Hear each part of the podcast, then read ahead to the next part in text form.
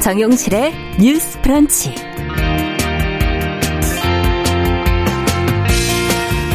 안녕하십니까. 정용실입니다. 이혼한 한부모 10명 가운데 8명이 양육비를 받지 못하고 있고요. 또 여성 한부모 가족의 월 평균 소득이 전체 가구에 비해서 턱없이 지금 낮은 수준이라고 하죠. 자, 여성가족부가 내놓은 2021년 한부모 가족 실태조사 결과에 담겨 있는 내용 제가 잠시 말씀드렸는데요. 자, 한부모 가정이 겪고 있는 어려움은 무엇인지 오늘 좀 자세히 들여다보고 이를 해결할 지원책을 같이 고민해 보겠습니다.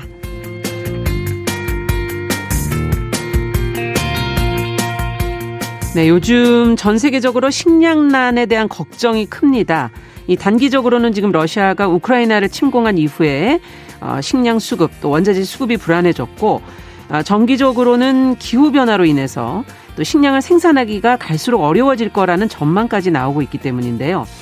자, 이런 위기 앞에서 어, 우리는 어떤 대안을 마련해야 될까요? 자, 이 문제를 오늘 외신 보도를 통해 자세히 살펴보겠습니다. 자, 5월 24일 화요일 정은실의 뉴스 브런치 문을 엽니다.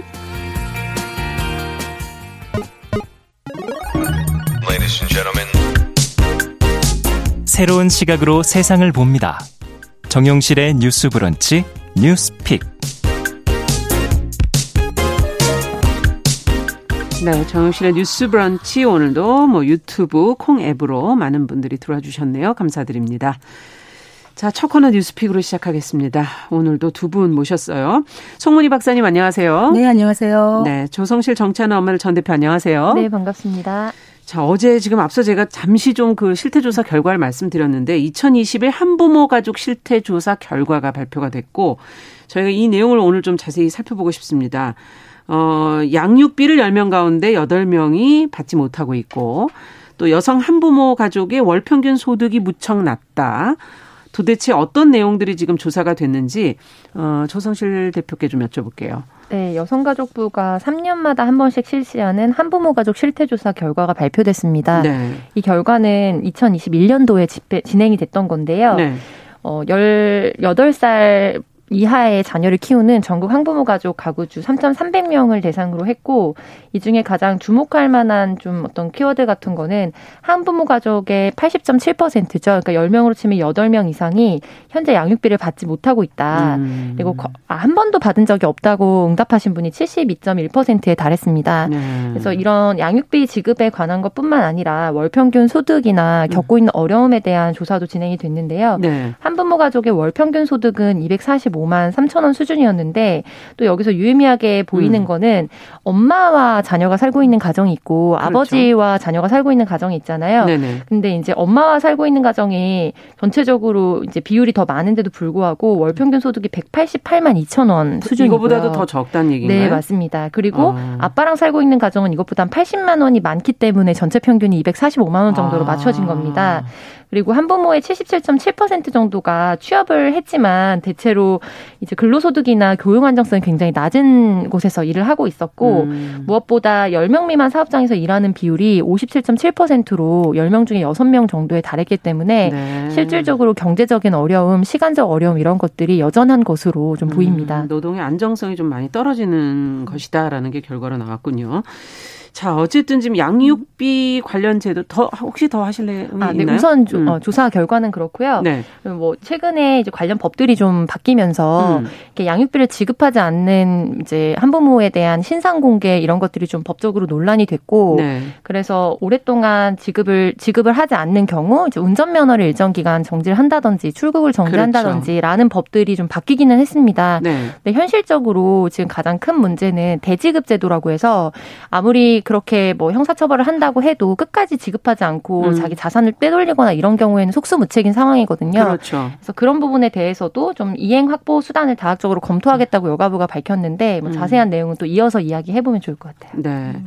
지금 양육비 관련 제도의 개선은 있었지만 문제는 완전히 사라진 것 같지 않고 또 한부모 가족의 경제력이 지금 상당히 어, 취약하다 이런 것들이 결과로 나온 것 같은데 자, 두 분께서는 어떤 문제를 좀 저희가 더 들여다봐야 될지 또 그 안에서 어떤 지원책을 마련할 수 있을지 같이 좀 얘기를 해 주시죠. 그 아이 하나를 키우려면 온 마을이 함께 해야 된다 이런 예. 말이 있는데 심지어 이제 부부가 같이 하는 게 아니라 한 부모 예. 그러니까 엄마가 될 수도 있고 아빠가 될 수도 있겠죠. 근데 음. 한 부모 가정에서 아이를 키우는데 실제로 교육비, 음. 양육비, 생계비, 주거 이 모든 것이 다 난제입니다. 음. 지난 그 대선 때 윤석열 대통령이 당시에 후보일 때 지금 말씀하신 양육비 선 지급 음. 이거 공약을 했었거든요. 그렇죠. 네. 그랬는데 이번에 110대 국정 과제에는 빠져 있습니다. 음. 이게 왜 힘이 드냐 하면 이 양육비를 받으려면 너무 힘든 거예요. 지금 양육비 이행 관리원이 시행된 지가 10개월이 됐지만은 예. 실제로 양육비를 받는 게 굉장히 미미해요. 어. 왜냐하면 그 아빠나 엄마 즉 양육비를 줘야 될 채무자가 주소를 숨기면은 찾을 수가 없어요. 음. 그렇기 때문에 시간이 오래 걸려요. 한 2, 3년 걸리고 네. 실제로 찾아내서 감치 명령을 해도 실제 집행하는 게 또 굉장히 낮아요. 그렇군요. 이러다 보니까 뭐 명단 공개도 한다고 하는데 음. 얼굴 공개 안 합니다. 법에 들어가 있지 않아서 그렇다면 심리적 부담감이 적기 때문에 이것도 실효성이 음. 적다.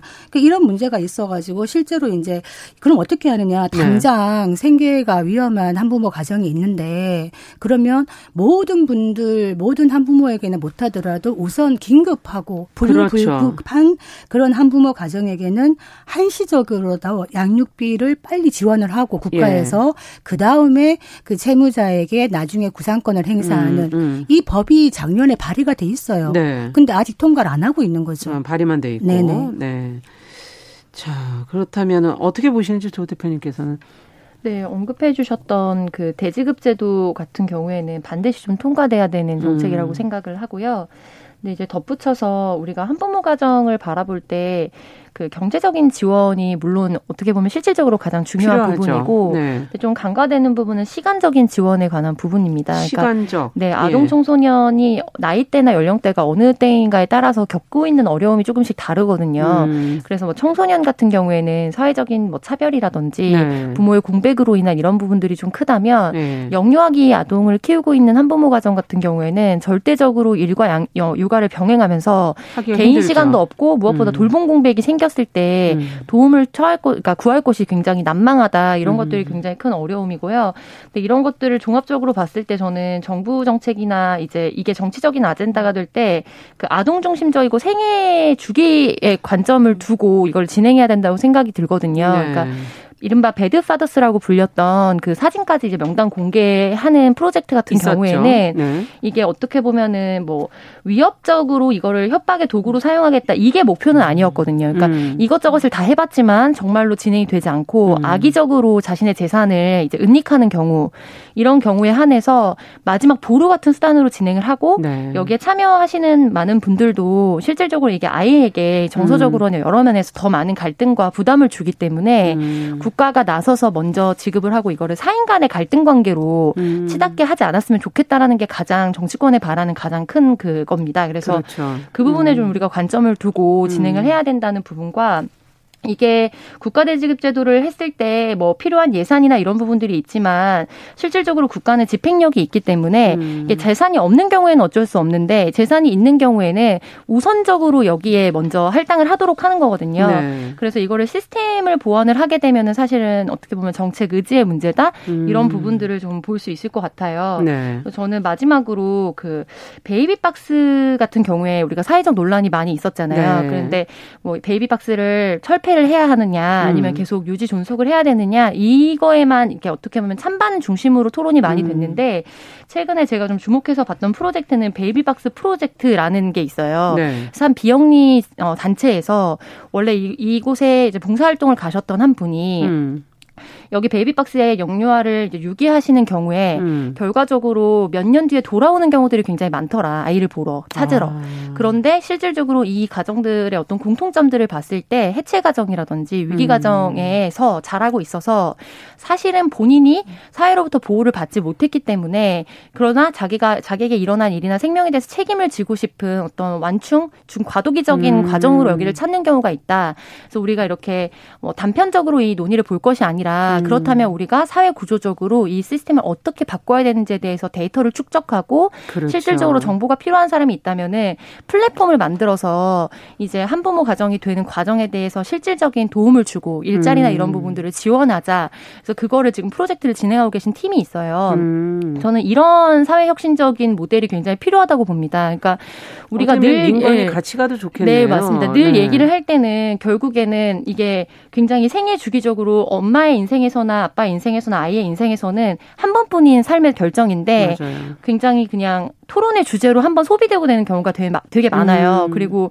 큰 전제가 충족되지 않았는데 현실에서 근데 그 전제가 더 중요하다. 음. 그러니까 이거는 사실은 법리적으로 문제가 있다. 이렇게 너무나 쉽게 다뤄지는 경우들이 음. 많이 있어서 한부모 가정을 봤을 때는 저는 이렇게 그 한부모 가정이 처음 됐을 때부터 음. 이제 그 아이들을 성장시켜서 한부모가 이제 아이를 그렇죠. 독립시키는 과정에까지 생애 네. 주기적인 관점에서 정책 설계가 좀 필요하다는 점을 음. 강조하고 있습니다. 근본적인 네. 그렇게 보면은 정말 중요한 지적인 음. 게 사실은 돌봄 부분에서 이거는 국가 책임제가 돼야 되는 부분이다. 음. 우리가 저출생 문제 심각하다고 늘 얘기하고 음. 여기에 막대한 예산을 붓고 있는데 그렇죠. 실제로는 낳은 아이 한 명 한 명 잘 키우는 게더 음. 빠른 방법이거든요. 그래서 실제로 이 양육비 문제는 아이들 성장기부터 청년기까지 전 생애를 다 결정짓는 중요한 부분이기 음. 때문에 국가가 적극적으로 개입을 해야 되는 부분이다. 음. 그러니까 외국 사례 같은 경우 한번 재밌는 게 네. 있어서 한번 말씀드릴게요.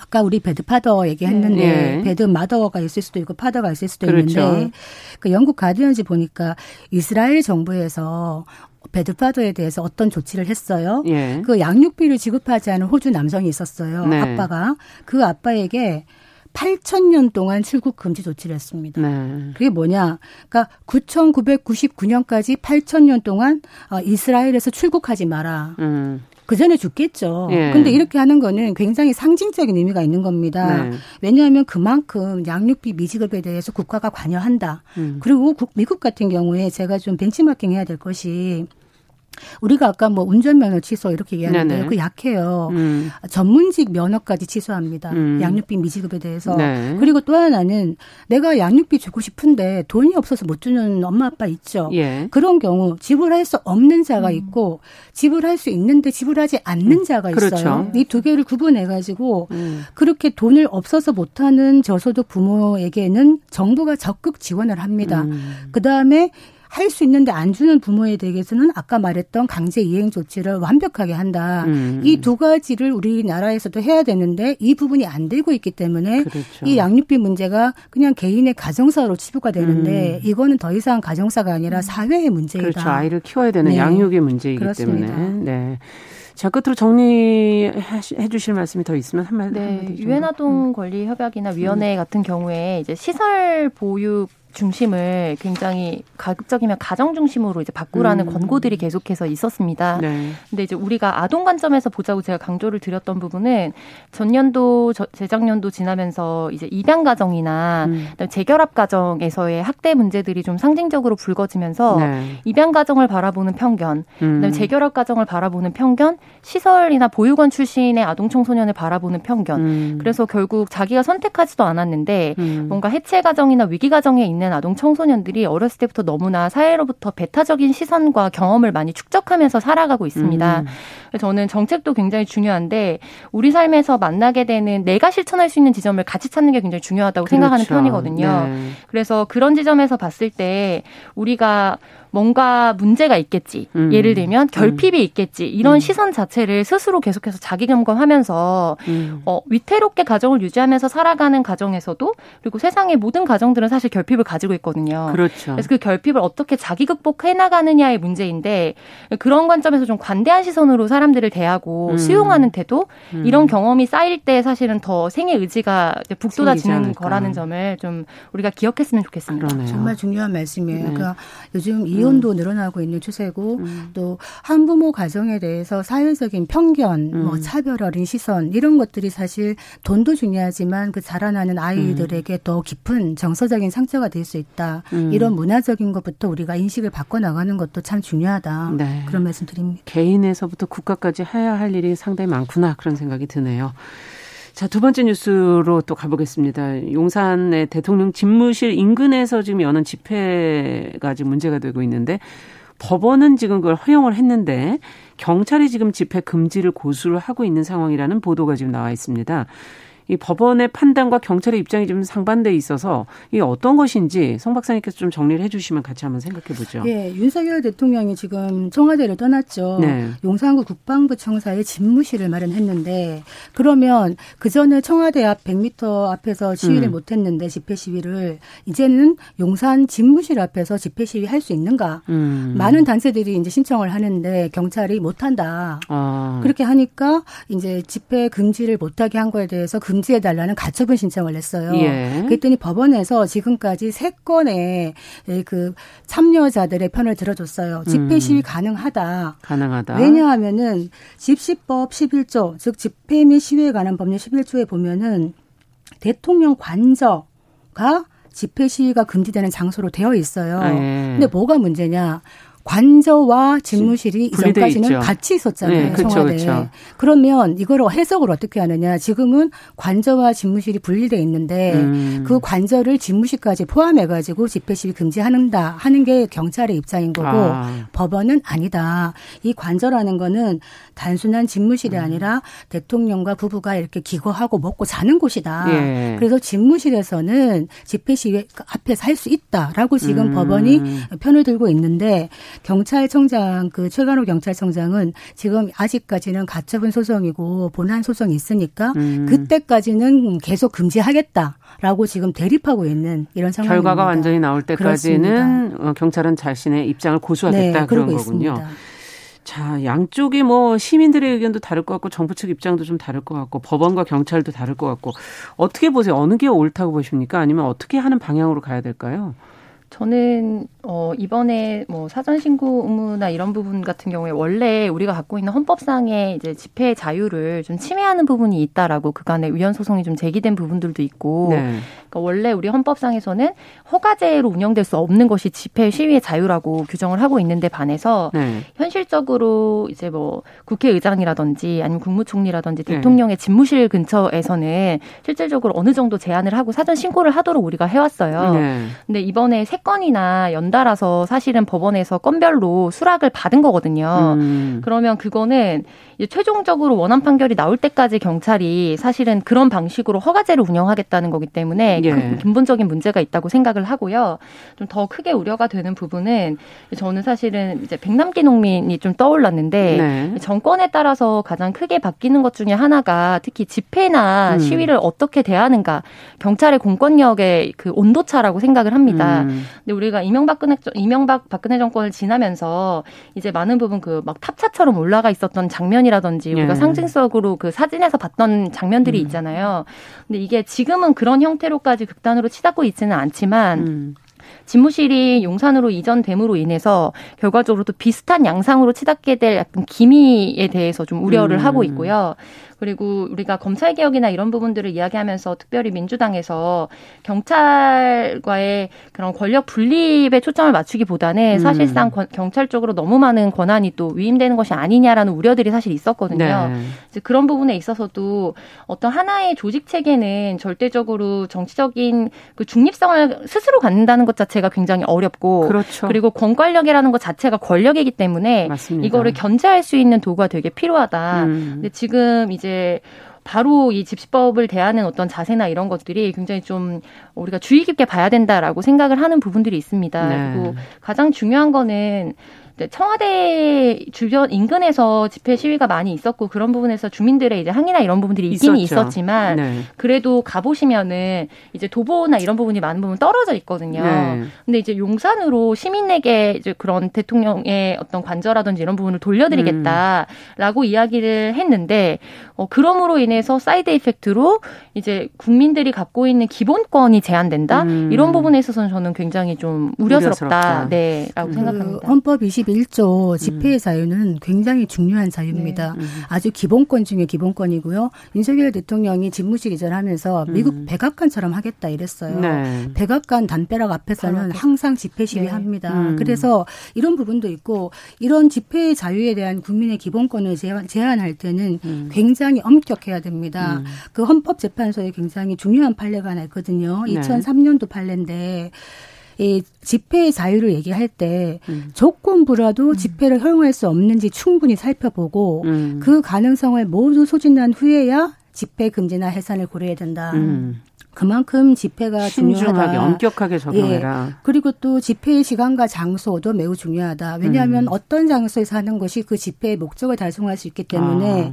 그런 집회 장소와 시간의 자유도 최대한 부여해야 된다. 음. 그래서 국민의 기본권을 제한하는 방향이 아니라 최대한 확보하는 방향으로 움직여져야 되는데 음. 이런 그 법률의 일차 해석권을 경찰이 가진다고 주장한다면 이건 엄밀하게 말하면 상권 분립에도 어긋나는 음. 것이 될 수가 있는 겁니다. 경찰은 행정부 소속인 그렇죠. 것이고요. 법원의 판단에 대해서 그런 것이고 지금 검수완박 얘기하셨는데 음. 안 그래도 경찰로 너무 권한이 넘어가는 게 아니냐라는 의구심이 있는데 네. 이런 모습들에서 아그 경찰이 권력을 많이 가졌을 때 국민의 기본권이 과도하게 제한되는 게 아닌가라는 음. 의구심에서 벗어나긴 필요성이 있다 이런 생각이 듭니다. 네, 좀 더 신중해야 될 필요가 있겠네요.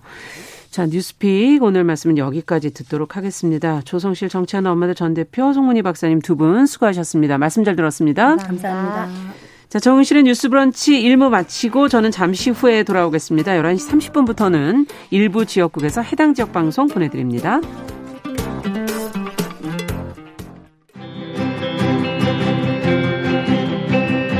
누군가는 아깝다고 생각할 우리 사회의 다양한 비용들과 푼돈들, 음. 삶의 전선에서 음. 최선을 다하고 살아가는 우리의 모습도 제 몫에 맞는 평가와 그에 합당한 시선이 좀 필요한 시점이 아닌가 하는 생각을 해충이다, 이충이다. 이거는 네. 순전히 사람의 그 아. 그 잣대로 이야기를 하는 거예요. 음. 곤충이 우리 사람보다 몇 억 년 먼저 지구에 나왔거든요. 호모 사피엔스의 선배다 이렇게 얘기를 해요.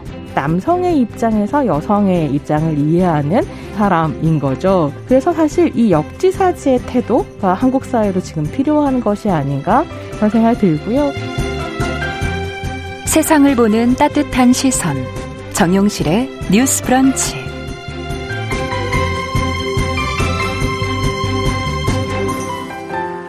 네, 정용실의 뉴스 브런치 듣고 계신 지금 시각 11시 31분입니다. 자, 이번에는 시인의 눈으로 뉴스와 세상을 좀 들여다보죠. 시시한가. 오늘도 방수진 시인 잘해 주셨어요. 어서 오세요. 네, 안녕하십니까? 오늘은 어떤 뉴스를 좀 들여다볼까요? 아마 이 뉴스 보신 분이 이미 많을지도 모르겠는데요. 오. 얼마 전 프랑스의 한 명품 브랜드가 망가지고 지저분한 신발을 백혈내 한정판으로 판매한다고 해서 화제가 됐습니다. 오. 사진을 딱 봐도 너무 더럽고 해지고 군데군데 찢어진 부분도 있는 완전히 망가진 신발이었는데요. 왜 이런 걸 내놨을까 참 궁금했습니다. 그러네요. 이 제품은 패스트 패션이 지구에 미치는 영향을 생각하자는 취지를 담아서 이런 어, 평생 착용하자 이런 광고 캠페인에 맞춰서 만든 거라고 평생 하는데 평생 착용하자. 네, 한번 네. 산 옷과 신발을 오래 착용하자는 메시지를 음. 담았다는 거죠. 브랜드 측의 설명에 따르면 이 운동화는 아주 낡고 흠집 있으며 더러운 상태로 제공된다라고 합니다. 음. 하지만 실제로 판매되는 제품은 캠페인 속의 사진만큼 엉망은 아니라고 하는데요. 이 해진 운동화 사진을 본 네티즌의 반응 정말 다양했습니다. 네. 국민일보가 전한 반응을 보면 어, 명품의 세계는 모르겠다. 신발에 금을 칠했나? 저거 살 돈으로 신발 여러 개 사서 평생 신겠다. 이런 말도 나왔고요. 와닿네요. 가난해서 신발 해질 때까지 신는 사람이 있는 반면에 누군가는 일부러 해진 신발을 비싼 돈 주고 사네. 그러네요. 가난을 조롱하는 거 아니냐? 이런 회의적인 아. 반응도 있었습니다. 참고로 이 신발의 가격은 우리 돈으로 235만 원 정도 된다고 하는데요. 여러분이라면 이 제품을 사시겠습니까? 이런 질문을 오늘 아, 좀 던져보고 싶습니다. 저는 신발 여러 개 사서 평생 신을 거든요. 네. 좋아하는 색색깔로 구비해서. 네. 아니 너무 비싸잖아요. 맞습니다. 네. 근데 어떻게 아 방신의 답변은 못 들었네. 제 얘기만 할 게 아니라. 네. 저도 살 생각은 아. 없습니다. 음. 네. 저 가격이라면 제가 좋아하는 음식 뭐 100번 먹고 그러니까요. 어, 좋아하는 옷도 사고 옷, 신발도 사고 먹고 다, 다 해도 되겠는데. 세트 창작을 하는 게 더 낫지 않을까라는 생각이 드네요. 네. 어떤 점을 생각해서 살까요? 사람들은? 생각을 좀 해봤어요. 네. 두 가지 측면이 아닐까 싶습니다. 첫 번째는 이제 브랜드나 디자인을 넘어서 명품이라는 것 자체에 큰 의미를 두는 아. 사람들 분명히 있을 것 같습니다. 네. 그렇다면 그분들은 이제 그것이 어떤 모양이건 어떤 상태이건 간에 명품 브랜드에서 출시한 제품이라는 이유만으로 구매 이유를 가진다라고 음. 볼것 같고요. 이제 수집 욕구가 있기 있을 것 같고. 뭐 그렇겠죠. 둘째는 음. 저들이 말하는 메시지에 이제 공감을 하는 사람들이겠죠. 이럴 때 그들의 구매 행동은 단순히 대가를 지불하고 제품을 구매한다는 거라기보다는 일종의 캠페인성에 더 가깝다고 음. 봅니다. 저 브랜드 생각에 동의를 한다는 측면으로 구매를 하는 거죠. 아, 뭐안 사는 사람 얘기는 뭐 우리 얘기니까 어떻게 생각하시는지. 네, 정반대이지 않, 어, 아닐까 싶습니다. 네. 아나운서님과 저랑 똑같이 맞아요. 명품 자체에 만약에 큰 의미를 두지 않는다면 맞아요. 뭐 250, 아, 235만 원이라는 거금을 들여서 굳이 낡고 흠집 있고 더러운 운동화를 네. 살 필요가 있겠는가 이제 공감을 못할 수도 있을 것 같고 음. 저 메시지에도요. 설사 저 메시지에 공감을 하더라도 굳이 저러한 구매를 통해서 동의를 해야 될까 이런 부분에 대해서는 좀 동의가 안 되는 부분도 있을 것 같아요. 그러니까요. 오히려 다른 방식으로 나는 메시지를 더 실천하겠다 이런 예. 분들도 분명히 계실 것 같고요. 예, 이게 어찌 본다면 이제 버려진 천을 재활용했다면 업사이클링이라고 볼 수도 있는데 네. 그게 아니라 어쨌든 명품 브랜드가 내놓으면 뭐 나는 다 팔 수 있다 이런 뭐 자신감인 건지 어쨌든 기행인가 이런 생각도 들기도 하면서 정말 그 안에 진정성이 있는 건가 하는 생각도 들어요. 맞습니다. 분명 취지는 낡고 해진 운동화를 출시하면서 패스트 패션이 지구에 미치는 환경적 영향에 대해서 경종을 울리겠다라는 것이었던 것 같지만 음. 이 문장에서 과연 방점이 어디에 찍혀져 있는가에 대해서는 좀 고민해 볼 필요가 네. 있죠. 지구에 미치는 환경적 영향인가 음. 아니면 우리가 그러한 제품을 출시했다인가. 음. 말씀 주신 대로 버려진 채널 뭐 재활용한다든지 아니면 판매 수익을 뭐 환경보호 사업에 기부한다든지 하는 limited limited edition 뭐 이런 음. 방법이라면 의미가 있을 것 같긴 합니다만 다소 이번의 경우는 그러한 제품을 출시했다라는 거에 좀 방점이 있는 게 아닌가 싶어서 음. 좀 마케팅의 일부로서 볼 수도 있지 않나 생각을 해봅니다.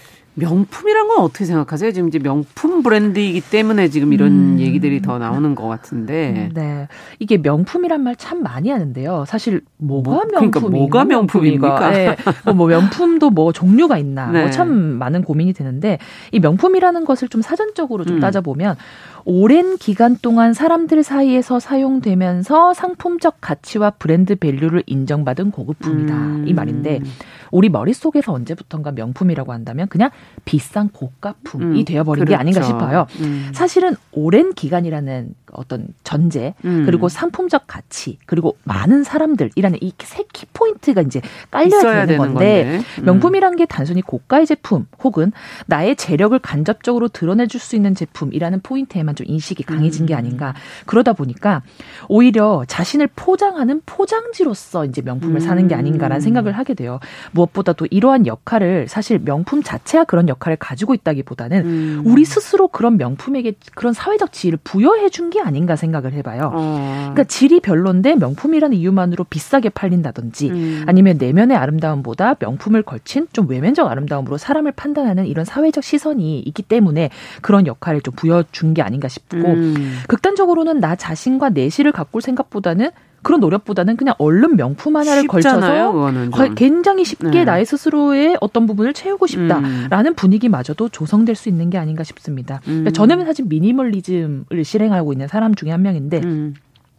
제 자신이 먼저 명품이 돼야 되지 않나 이런 생각을 많이 합니다. 그러네요. 그래서 그 저희 고모가 항상 하시던 말씀이 있어요. 그래서 음. 되게 여유로우시고 경제적 그런 것도 있으신데 항상 트럭을 몰고 다니시고 굉장히 음. 검소하게 입고 다니세요. 남들이 어, 돈도 있으면서 그렇게 하고 다니면 좀 그렇지 않습니까? 음. 라고 하면 아니, 내가 명품인데 뭘 명품을 걸치냐. 어, 어 나는 내실이 튼튼하니까. 정말 자신감에서 나오는 네, 말이죠. 트럭 몰고 다녀도 나는 음. 아무렇지도 않다 이렇게 말씀하시더라고요. 맞아요. 그건 좀 정말 명품과 사치 음, 그런 건 좀 한번 좀 그 차이가 좀 있는 간극이 그럼요. 좀 있는 얘기가 아닌가 하는 네. 생각도 들기도 하고 이렇게 비싸게 그 어 뭐 업사이클링한 제품을 사서 신으면은 싼 허름한 신발을 진짜 허름한 신발 음. 이런 가격이 아닌 그냥 오래된 신발을 신는 사람을 보는 마음은 어떨까요? 좀 가난이라는 것이 네. 참 선택이 아닌 자신에게 주어지는 삶 자체인 사람들도 분명히 있을 있죠. 겁니다. 네. 그런 분들에게 가난은 사실 아픈 굴레이자 상처일 수도 있는데요. 음. 이런 분들에게 낡은 신발은 어쩌면 감추고 싶은 부분일 수도 있어요. 맞아요. 그런데 자신처럼 낡은 신발 신는 사람을 봤는데 그 신발을 자기는 명품 브랜드에서 235만 원 주고 샀다라는 음. 말을 듣는다면 어떤 기분이 들까요? 누군가에게는 한 달에 생활비와 맞먹는 돈일 텐데요. 아, 그러니까요. 그렇다면 참 상대적 박탈감이 이루 말할 수 없이 크지 않을까 생각을 해봐요. 네. 자본주의 사회에서 물론 정당하게 얻은 재력으로 자신이 원하는 만큼의 재화를 구입해서 쓴다는 거라 음. 아니면 어떤 아이디어를 통해 통해서 사회적 재화를 생산하고 정당한 값에 판다는 것은 물론 음. 문제가 되진 않지만 그러한 행위를 할 때에는 반드시 나에게 다가올 이득과 함께 음. 혹시 나의 어떤 행위로 인해서 누군가의 마음이 상처가 되지는 그렇죠. 않을까라는 걸 좀 조심성을 가져야 되지 않나 음. 생각해보고 김혜자 배우님이 쓴 에세이 제목이 참 꽃으로도 때리지 말라 이런 제목이 있었어요. 아, 기억에 아직도 나요. 네, 음. 제가 의도한 것은 아니었을지라도 내가 무심코 한 행동이 누군가의 마음을 때리진 않았을까 이런 부분에 대해서는 우리가 항상 조심하고 반성해봐야 되지 않을까 생각이 듭니다. 네.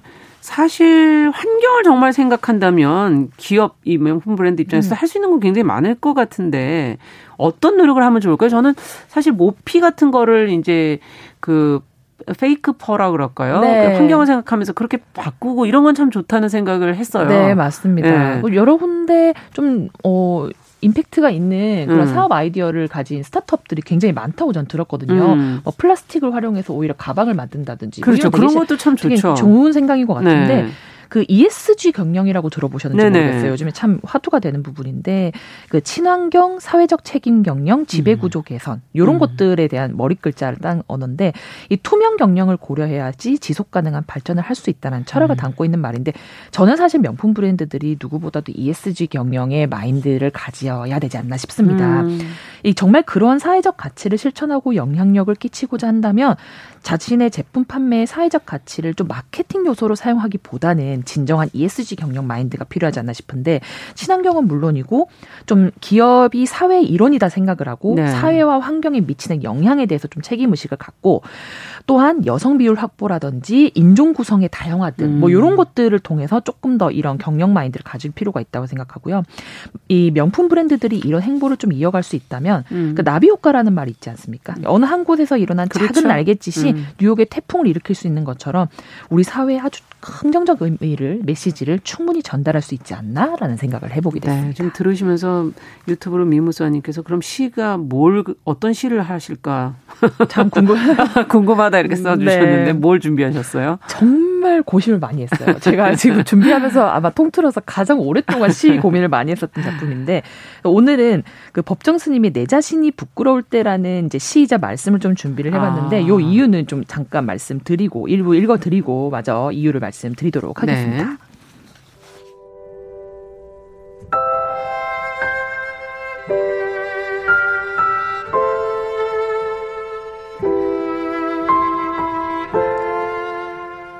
내 자신이 부끄러울 때 법정. 내 자신이 몹시 초라하고 부끄럽게 느껴질 때가 있다. 내가 가진 것보다 더 많은 것을 갖고 있는 사람 앞에 섰을 때는 결코 아니다. 나보다 훨씬 적게 가졌어도 그 단순과 간소함 속에서 삶의 기쁨과 순수성을 잃지 않는 사람 앞에 섰을 때이다.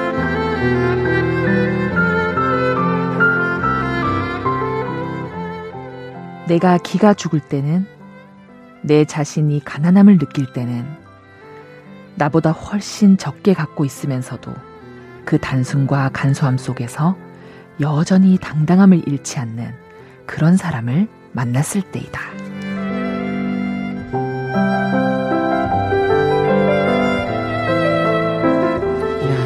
법정 스님도 이렇게 기죽고 작게 느껴지실 때가 있구나. 있으셨던 것 같습니다. 참 솔직하기도 하고 와닿네요. 참 네. 수, 삶의 기쁨과 순수성을 잃지 않는 그, 그 어떤 상, 환경 속에서도 그렇죠. 또 어떤 환경 속에서도 당당함을 잃지 않는 맞습니다.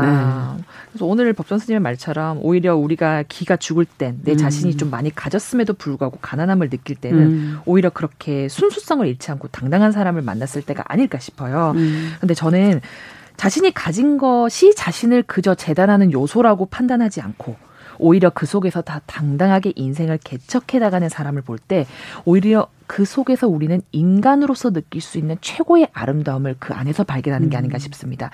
그러면 이제 그 빛과 아름다움은 사실 세계에 존재하는 그 어떤 명품으로도 대체할 수 없는 그렇죠. 그 환경과 조건에 관계없이 언제나 가장 자신다운 방식으로 음. 자신으로 살아가는 그 생의 진실성이 주는 아름다움이 아닐까 싶어요. 그것만한 게 있을까 진짜. 그게 예. 바로 대체 불가한 음. 우리 마음속에 이미 존재하는 최고의 명품이 아닐까 싶은데요. 네. 그래서 여러분들께서는 어떤 자신만의 명품을 음. 가지고 계시는지 이런 부분이 참 오늘 궁금해지면서 요 시도 골랐고 이제 마저 말씀을 나누도록 네. 하겠습니다.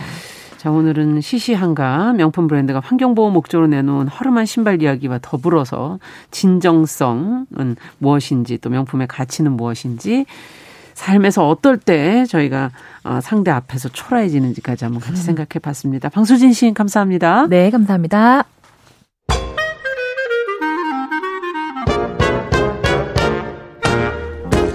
모두가 행복한 미래 정용실의 뉴스 브런치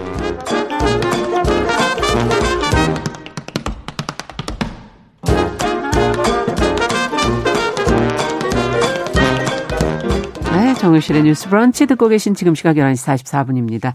국제사회의 이슈들 생각해 볼 만한 외신 기사 저희가 좀 자세히 깊게 들여다보는 시간입니다. 국제뉴스 조윤주 외신 캐스터 잘해 주셨습니다. 어서 오십시오. 네, 안녕하세요. 저한테 지금 2050년이 되면 인류는 뭐 먹고 살겠느냐는 질문을 던지셨는데 모르죠. 2050년 아니 멀리 남은 것 같으면서도 멀리 안 남았어요. 그렇죠. 20년 다 됐어요. 어떻게 네, 보면 네, 또. 맞아요. 근데 지금 우크라이나 전쟁으로 난리가 났잖아요. 네. 지금 식량난. 그러니까 이게 전쟁 아주 국지전이라고 할수 네. 있는 전쟁에서도 지금 이렇게 먹는 게 문제가 음. 될 정도면 네. 앞으로 미래는 정말 상상할 수가 없을 것 같다는 생각도 네. 들고 맞아요. 어제 이제 저희가 요리연구가 홍신혜 선생님과 함께 어, 음식 얘기를 하다 보니까 지금 우크라이나 전쟁이 우리 식탁에 음. 식용유, 뭐 밀가루 네. 이런 것들로 어떻게 영향을 주는지 얘기를 좀 해주셨거든요. 네, 맞아요. 그 뭐 이제 말씀하신 것처럼 음. 우크라이나 전쟁 그냥 어디 러시아 옆에 뭐 조그만 나라의 전쟁이 네. 벌어졌나 봐 이렇게만 생각을 한 건데요. 이게 좀 간단히 말씀을 드리면 우리가 그 수업 시간에 배운 것처럼 음. 그 진행자 분께서는 뭐 예를 들어서 음. 어 옥수수 잘 키우시고 네. 저는 뭐 쌀을 잘 키워요. 네. 잘 키우는 사람들끼리 서로 바꿔 먹는 그렇죠. 게 서로 서로 이익이잖아요. 예. 그러다 보니까 우리가 이제 무역을 통해서 싼 물건을 가져오고 맞아요. 내가 잘 만드는 걸 팔고 이런 식으로 살아가다 보니까 다 연결이 된 거죠. 아. 그래서 우크라이나는 뭐 아시다시피 밀 그리고 옥수수 이걸 잘 생산한 나라이고 그렇다 보니까 전 세계가 거기서부터 수입해서 쓰는 것이 훨씬 더 싸거든요. 음. 근데 이제 전쟁이 벌어지니까 이게 갑자기 공급망에 문제가 그렇죠. 생기고 수입이 안 되고 예. 식용유를 살 수가 없고 예. 이렇게 일이 벌어지게 되는 겁니다. 어. 이제 또 하나는 물론 전쟁이라는 문제도 있고요. 더 근본적으로는 기후 변화가 계속 진행이 되면서 작황이 좋지가 않습니다. 그럴 것 같아요. 예. 그래서 예. 전 세계적으로도 우크라이나 전쟁 일어나기 전에도 이제 뭐 코로나도 있긴 했습니다만 작물 가격이 이제 오르는 그런 아. 일이 벌어졌거든요. 그래서 오늘은 이제 그 영국의 BBC에서 음, 보도한 내용이고 네. 어, 2050년이 되면 인류는 뭘 먹고 살까 이제 이렇게 아. 얘기를 하면서 우리가 지금까지 먹었던 작물 외에 뭐 대체 작물 그리고 뭐 배양육 이런 여러 가지 어, 대안들이 있다라고 얘기를 하는 겁니다. 음. 영국의 큐 왕립식물원의 어, 샘 피러논 박사가 우리가 먹을 수 있는 식품을 다양하게 되면은 기아도 어느 정도 좀 해소가 되고 생물의 다양성이 파괴되는 것도 막을 수가 있고 그리고 기후 변화에 적응하는데 어쩌면 좀 더 도움이 될 것 같다 이렇게 얘기를 하고 있습니다. 앞으로는 어쨌든 식량난이 올 가능성이 있으니까 넓혀야 된다는 지금 그런 얘기로 들려서 네네. 안 그래도 그 농업이 앞으로는 중요해질 것이다. 맞습니다. 라는 것과 이제 좀 일맥상통하는 음. 얘기인 것 같은데 근데 갑자기 음식을 바꾸는 이게 음식이라는 게 상당히 보수적이거든요. 맞습니다. 변화할 수가 없어요. 어릴 때 먹었던 게 제일 맛있고. 네, 맞아요. 그거를 뭐 새삼스럽게 다른 나라 음식도 사실 적응하는데 상당히 네. 힘든데. 그러니까 뭐 여행 가서조차도. 네. 그러니까 뭐 네. 저만 하더라도 밥 위주로 많이 먹었던 세대이고 그러니까요. 근데 요즘은 뭐 파스타, 피자 음. 이런 걸 애들이 좋아한다고 하지만 어쨌든 우리가 주로 먹는 주식이기 때문에 이걸 바꾸기가 쉽지 않거든요. 그럼요. 그런데 그 우리나라 그 예능 프로그램 중에서 정글에 가서 이렇게 예, 생활하면서 예. 보셨죠. 예. 거기서 제가 어, 말씀을 드리고 싶은 게 거기서는 거기 나는 재료만 가지고 먹고 음식을 살자. 먹어야 되죠. 그렇죠. 네. 그래서 거기서 채취한 열매, 식물 이런 음. 것들을 먹는데 우리에게는 주식이 아니지만 그 사람들에게는 주식이 된다라는 거죠. 그리고 음. 자연 상태에서 자란 작물이지만 충분히 그걸로 주식을 가지고 살아가는 음. 어, 인류가 있다라는 겁니다. 그래서 BBC는 인류가 지금까지 먹어왔던 소위 말하는 주요 작물 음. 외에 우리가 농사지어서 먹는 작물 외에 대체 작물이 있을 수 있다라고 말을 하면서 음. 어, 설명을 하는 겁니다. 어, 큐 왕립 식물원에 따르면 우리가 섭취하는 에너지 중에서 90%를 15가지 작물로부터 충전을 한다는 겁니다. 음. 예를 들어 뭐 밀, 뭐 쌀, 옥수수. 그러니까 좀 제한돼 있군요, 저희가. 네, 굉장히 좁다는 거죠. 예. 그래서 어, 이걸 좀 넓혀보자라는 아. 그런 아이디어가 되는 겁니다. 그럼 뭐가 있는지를 알아야죠. 저희 아는 네. 게 그게 다예요. 밀, 옥수수, 쌀, 뭐, 콩, 뭐. 네, 맞아요. 이런 거 다 아니에요? 네. 네. 그러니까 인류가 먹을 수 있는 식물이 7천 종류 정도 있다고 합니다. 아. 근데 이 중에서 417개가 야생에서 자라고 있고요. 사람 손을 타지 않고 그냥 두면 자라는 겁니다. 그래서 아. 사람이 먹을 수 있는 작물이라고 하는데요. 예를 들면 어 판다누스라는 식물이 있다고 하는데요. 음. 이건 조금 작은 식물인데 필리핀 태평양 섬 해안가에 주로 많이 자라고요. 예. 잎은 단맛을 내는 감미료로 쓰이고 음. 동남아시아 지역에서는 많이 쓰이는 식재료인데요. 풍미가 좋은 음식에 많이 들어간다고 합니다. 음. 그리고 열매는 파인애플처럼 생겼는데 생으로 먹을 수도 있고 익혀서도 먹을 수 있는데 그렇군요. 큰 장점은 가뭄, 강풍 그리고 염분이 있는 지역에서도 굉장히 잘 자란다는 야, 대단한 거죠. 생명력이네요. 네, 그래서 근데 이게 우리 지금 기후 위기에 가뭄, 강풍 이거 네, 되게 많잖아요. 맞아요. 네. 그러니까 좀 장점이 있다라는 겁니다. 음. 그래서 큐 식물원의 고메즈 연구원은 이 판다너스 같은 이런 식물들이 기후 회복력이 뛰어나다라고 설명을 하면서 맛도 있고 음. 영양학적으로 굉장히 훌륭한 작물이다라고 얘기하고 있습니다. 이걸 미리 키워놔야지 이제 나중에 혹시라도 네. 이 그런 걸 연구하는 곳이 따로 있군요. 네, 영국의 큐, 큐 식물원, 식물원, 왕립 네, 식물원. 네. 아. 그 세계 최고 수준의 식물 연구소라고 그렇군요. 합니다. 네. 근데 우리나라로 좀 이쪽으로 좀 더 와서 생각을 네네. 해보죠. 우리는 뭐 콩도 많이 먹는데 콩도 주요 작물 아니에요? 네, 맞습니다. 우리나라, 일본, 중국 많이, 많이 먹죠. 먹죠. 그래서 네. 일반적으로 콩은 우리는 많이 먹기도 합니다만 식용품으로도 음. 많이 쓰이거든요. 콩 또는 콩과 식물이 미래 식품으로 각광을 받고 있다고 합니다. 음. 일단 싸고 음. 고단백 식품이고 비타민 B가 풍부해서 영양학적으로 굉장히 훌륭한 작물인데요. 그렇죠. 어, 해안가에서 산키스까지 장소를 가지 아, 이것도 장소를 잘, 네, 잘 자란다고 아, 잘 자라는군요. 어, 2만 여 종의 콩과 식물이 있고요. 그렇지만 우리가 먹는 것은 굉장히 일부에 불과합니다. 네. 그래서 과학자들이 우리가 아직까지 모르는 수백 가지의 콩과 식물을 아. 찾아내려고 하는데요. 어, 지금은 이제 고인이 되셨습니다만 자연요리 연구가 임지호 선생님도 아, 전 이분 참 좋아해요. 저도요, 엄청 좋아했습니다. 예. 야생에 다니면서 사람들이 잘 먹지 않는 우리가 음. 몰랐던 여러 가지 재료들을 막 발굴해서 음식을 하시잖아요. 네, 맞아요. 그러니까 음. 우리가 모르는 게 굉장히 많다라는 음. 겁니다. 그리고 역시 콩과 식물인데요.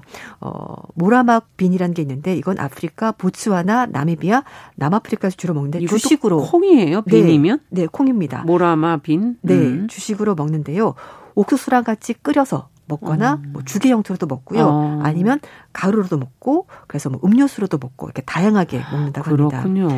어, 그렇다고 모든 콩과 식물을 다 먹을 수 있는 건 아니지만 전문가들은 어떤 콩이 어떤 특징을 가지고 있는지 음. 어떤 영양소가 있는지 식용 가능한지 이런 것들을 지금 부터 연구해야 된다. 네, 맞습니다. 네. 그리고 야생 곡물도 있는데요. 야생 곡물은 주로 벽과 식물이 많다고 합니다. 어. 만 종이 넘을 정도로 굉장히 다양한데 이게 미래 식품으로 충분한 잠재력을 가지고 음. 있다고 BBC가 전했습니다. 네, 뭐 바나나 비슷하게 생긴 과일도 있다면서요? 네, 이거는 에티오피아에서 많이 먹는데요. 네. 이 바나나 우리가 먹는 바나나보다 한 절반 정도 크기인데 음. 이건 과일을 먹는 것이 아니라 이 바나나 나무에 전분이 굉장히 많이 들어있다고 해요. 그래서 음. 줄기와 뿌리를 주로 먹고 술을 만들어 먹거나 아니면 죽 또는 빵을 만들어서 먹는다고 합니다. 음. 어, 더운 지역에서 주로 자라기 때문에 이것만 좀 잘 키운다고 하면은 1억 명 정도가 식량으로 쓸 수 있을 정도로 어, 괜찮다라고 전문가들이 그렇군요. 보고 있고요.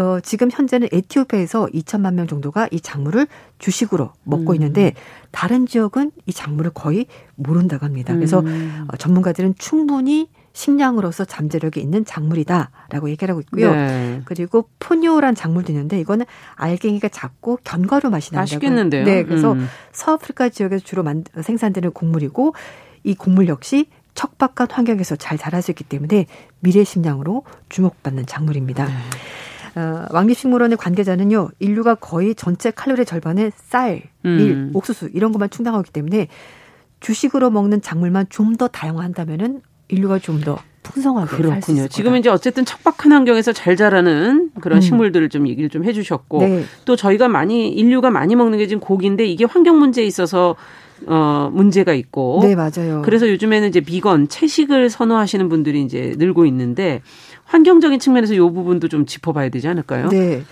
육식을 하게 되면은 환경 오염, 뭐 자원 부족, 생물 다양 손실 여러 가지 문제가 발생하는데요. 그래서 실험실에서 키운 고기, 배양육에 대한 요즘 관심이 높고요. 음. 실제로 배양육을 만드는 많은 스타트업들이 지금 사업을 하고 있습니다. 네. 동물에서 추출한 세포에 영양분을 넣어서 이제 키워내는 고기를 키워내는 건데요. 맛과 모양을 이제 가장 실제 고기와 비슷하게 음. 구현하는 것이 가장 큰 목표라고 할 수 있습니다. 미국에서는요 식물성 계란인 JUST Egg로 유명한 Eat Just라는 회사가 있고요. 어. 그리고 대체육 기업인 Beyond Meat라는 회사도 있습니다. 들어본 것 같아요. 네, 네. 어, Impossible Foods 그러니까 음. 고기가 아닌데 고기처럼 보여서 그러니까 우리는 그걸 대체육 이렇게 표현하는데 네, 대체육 또는 배양육 이렇게 네, 얘기하고 있고요. 그렇군요. 또 식물성 고기는 이미 있었죠. 뭐 음. 콩이나 완두, 강낭콩, 보리, 밀 쌀, 네. 견과류 이런 것들을 만들어서 어, 이제 식물성 고기를 만드는 그런 회사들도 있고요. 어, 이제 가장 큰 문제는 고기와 가장 유사한 식감을 내야 되고 그렇죠. 모양도 비슷해야 된다. 이제 이런 근데 것들이 요즘에는 정말 맛있던데. 네, 비슷하죠. 많이 네. 좋아졌죠. 그리고 호주 같은 곳은 버섯 시장이 굉장히 버섯 네 성장하고 어, 있다가 자연이 워낙 좋아서 그런가요? 네 그렇습니다. 그래서 어, 전체 호주 가정의 70%가 버섯을 구매를 하고 있고요. 음. 일일 평균 구입량은 약 300g 정도 되고 1년에 한 3kg 정도 버섯을 먹고 있다고 합니다. 네, 이것도 건강에 참 좋죠. 네. 그리고 네. 이제 칼로리도 낮고 그래서 대체 식품으로 굉장히 각광을 받고 있습니다. 곤충 얘기, 식용 곤충 얘기들을 가끔 하시더라고요. 네, 맞습니다. 전 세계에서 식용 곤충을 섭취하는 인구가 25억 명 정도 된다고 합니다. 음. 일단 대량 생산이 가능하고요. 사육병도 굉장히 낮고 음. 대체육 중에서도 경제성이 가장 뛰어난 음, 그런 식품입니다. 단백질원이기도 하고. 네, 독성이 없고 영양이 풍부하고. 음. 문제는 그 사람들마다 호불호가 좀 갈린다는 거죠. 곤충을 안 좋아하는 분이 많으세요. 예. 네, 근데 음, 어쨌든 음. 어 이것만 해결한다면 굉장히 훌륭한 단백질이 되는 겁니다. 음. 유엔의 식량 농업 기구는 어, 식용 곤충에는 단백질이 풍부하고 음. 비타민도 많고 아미노산이 풍부하기 때문에 일반적으로 소, 돼지, 닭고기 비해서 단백질 함량이 35에서 70% 높다고 합니다. 네. 그리고 이 곤충 같은 것을 키우기 위해서 어, 보면은 뭐 소를 키운다거나 뭐 다른 작물을 그 가축을 키우는 것보다 사료가 훨씬 더 적게 들고요. 아. 온실가스도 배출이 거의 안 되고 또 하나 음식물 쓰레기를 먹이로 줄 수 있기 때문에 아. 환경적인 측면에서도 굉장히, 굉장히 좋네요. 선순환이 발생할 네. 수 있다라는 겁니다. 자, 앞으로 그러면 시장 전망 어떻게 되는지 이게 제일 중요하지 않습니까? 음. 어, 전문가들은 대체 식품 시장 전망이 굉장히 밝다 이렇게 음. 얘기를 하고 있습니다. 그 수요가 굉장히 빠르게 늘어나고 있기 때문인데요. 환경보호에 대한 여러 가지 어, 필요한 사회적 비용도 줄일 수가 있고 또 사람들도 관심을 많이 가지고 있고요. 음. 특히 해외에서는 정부 차원의 지원도 굉장히 많이 한다고 해요. 미국의 국립과학재단에서는 어, 대체육 투자 프로그램을 실제로 운영을 음. 하고 있고 유럽연합 역시 뭐 식물, 조류, 곤충 이렇게 대퇴 단백질 분야에 연구 결과 굉장히 적극적입니다. 음. 어, 일단 또 비건을 선호하는 사람들도 많아지기 때문에 이 시장도 네. 굉장히 클 것으로 보이는데요. 음. 말씀인 것처럼 100% 음. 맛을 구현하는 것 이런 게 좀 아직 아. 과제긴 한데 그래도 굉장히 좀 긍정적으로 사람들이 많이 네. 보는 것 같습니다. 음. 연구를 하다 보면은 이것도 언젠간 따라오겠죠. 네, 우리의 미래가 걸려 있는 것이기 그럼요. 때문에 고민이 필요할 것 같네요. 음. 자, 국제 뉴스 오늘 식량난에 대한 우려를 2050년 인류는 과연 무엇을 먹게 되는지를 네. 가지고 네. 한번 이야기 나눠봤습니다. 조윤주 외신캐스터와 함께했습니다. 감사합니다. 네, 감사합니다. 네, 정유실의 뉴스브런치 화요일 순서도 여기서 같이 인사드리겠습니다. 저는 내일 오전 11시 5분에 다시 뵙겠습니다. 안녕히 계십시오.